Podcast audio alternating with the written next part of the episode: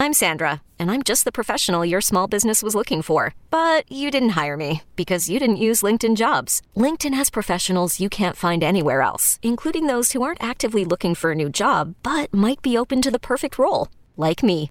In a given month, over 70% of LinkedIn users don't visit other leading job sites. So if you're not looking on LinkedIn, you'll miss out on great candidates like Sandra.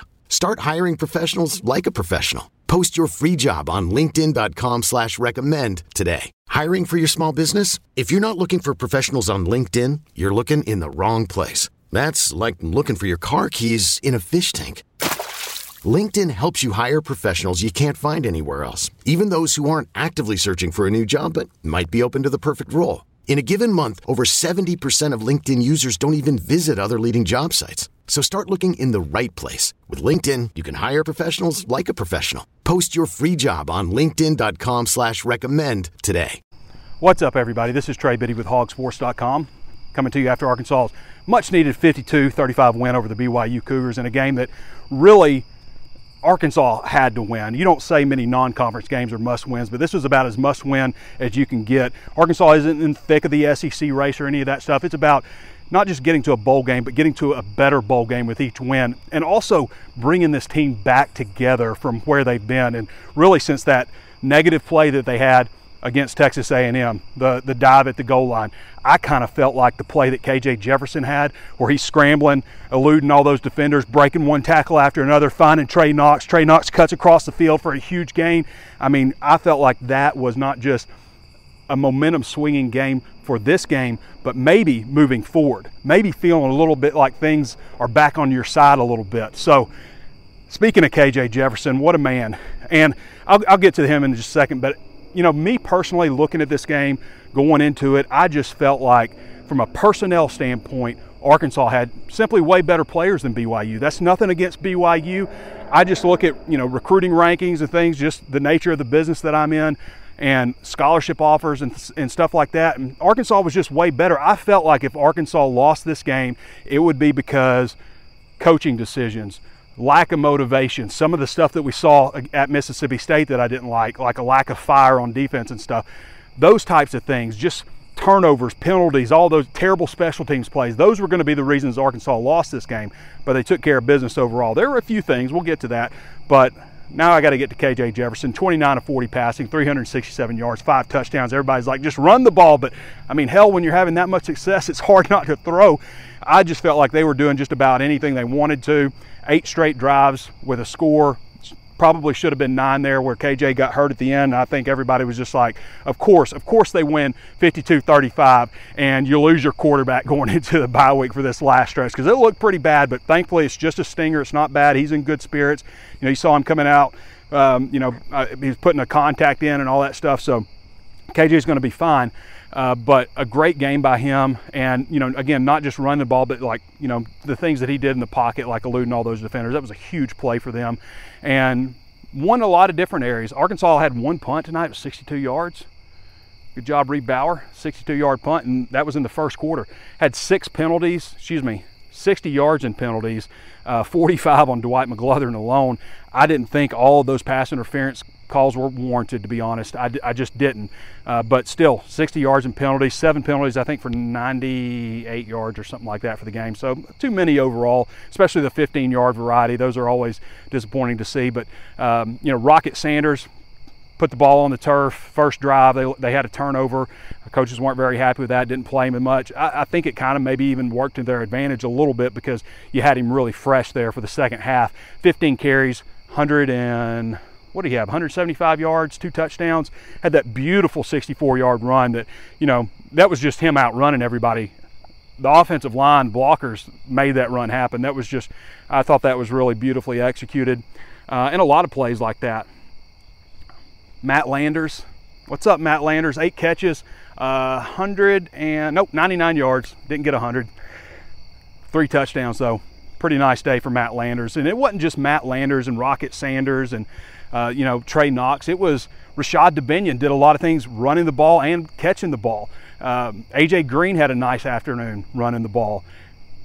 Several receivers, Jadon Haselwood, I think there were several receivers that had over 40 yards receiving. So Ketron Jackson also, I mean, you got to mention Ketron Jackson.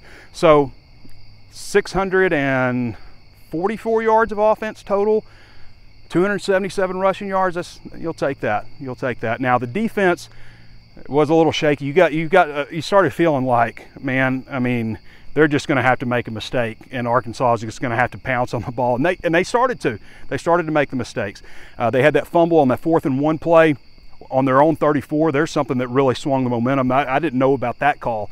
I, I get you feel like you got to score a lot of points and stuff, but you're backed up on your own end there, and that's a that's a pretty big call, and a lot of things can go wrong. I mean, so anyway, but Arkansas capitalized. They made them pay for it. That's what you do. You make them pay through that interception to Hudson Clark. Hudson Clark with 11 tackles, interception, fumble recovery. Dwight McGlothern stripped that fumble. That was a big play in the game also um, Arkansas's 10 minute drive, 10 minute, two second drive to end the game, to finish it. Whew. Not even giving the ball. You look at the box score, you're like, only hey, they only had 54 yards in the in the fourth quarter. That's pretty good. Well, it's probably because Arkansas had a 10 minute, two second drive. That's how you get things done. That's how you take care of teams that you should take care of. And again, you know, BYU, I think the the atmosphere, the things they got going on there, good, good program. Just personnel wise, they're just I'm just being honest, they're just not on the same level as Arkansas is or, or most SEC teams are. Um, but they've got a good system, they've got a good quarterback, and they've got some things that they can do to win the game. Uh, you know, a lot of talk about the altitude and all that kind of stuff and the home environment and stuff. So, anyway, Defense, it did feel like it was going to be like a long, long day, just trading punches, who has the ball left. But Arkansas's defense slowly got better and better. Uh, second half, they get up, you know, 198 yards still, but uh, they started making some plays at least, you know, here and there. And, you know, it looked pretty sketchy for a while. Like they just, BYU just needed to throw the ball and Arkansas just needed to run the ball, and it was going to come down to who had the ball left last. But uh, that's not what happened. Arkansas's defense actually st- stood tall and, and made some big plays. And, um, now they've got some work to do. Secondary guys, I don't know. They obviously are really banged up. They locked Malik, Malik Chavis pretty early in the game. Got dinged in the head. I mean, that seems to be happening a lot. But you know, you didn't have Myles Slusher, you didn't have Jaden Johnson, you didn't have Khari Johnson. You had you know Keuan Parker, who hasn't. I don't know if he's really played a whole lot. He played. Trent Gordon was lined out at cornerback. Um, there were some really bad plays in the secondary. I'm not going to call anybody out. I don't like to call players out, but they just they got some guys that just aren't very good. And on top of that, they've got a lot of injuries. Now, they can get healthy. They got a bye week. Get some guys straightened out, get some guys healthier. I'm sure there's a lot of guys banged up. I know Bumper Pool isn't healthy totally. A lot of guys in the secondary. And I feel like they think that everybody's not lost for the season, they're going to get back. So that's going to be big. And you got a little bit of momentum. You know, this game wasn't just big for getting a win and stopping some of the toxicity that's going around. I mean, I saw people in the first quarter saying this team has quit. No, they hadn't quit. I've seen quit. I have seen quit, and you have too. And that's not quit. They've got some deficiencies. Okay.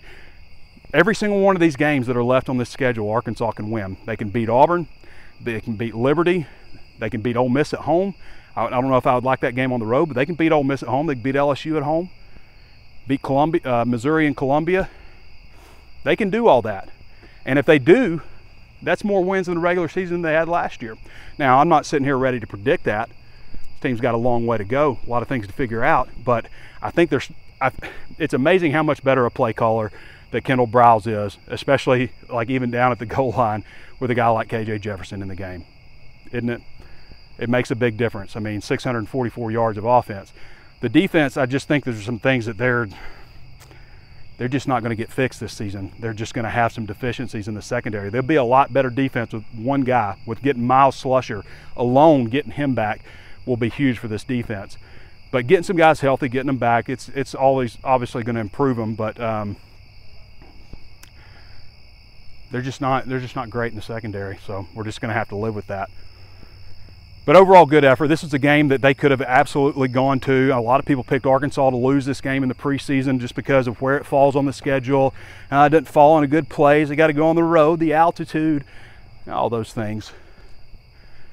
All giving people, you know, giving Arkansas. I actually picked them to win this game preseason and before the game. I didn't think it would be a 52 to 35 you know, essentially a blowout. But uh, did some things that they needed to do in the second half. So that was really good to see by Arkansas.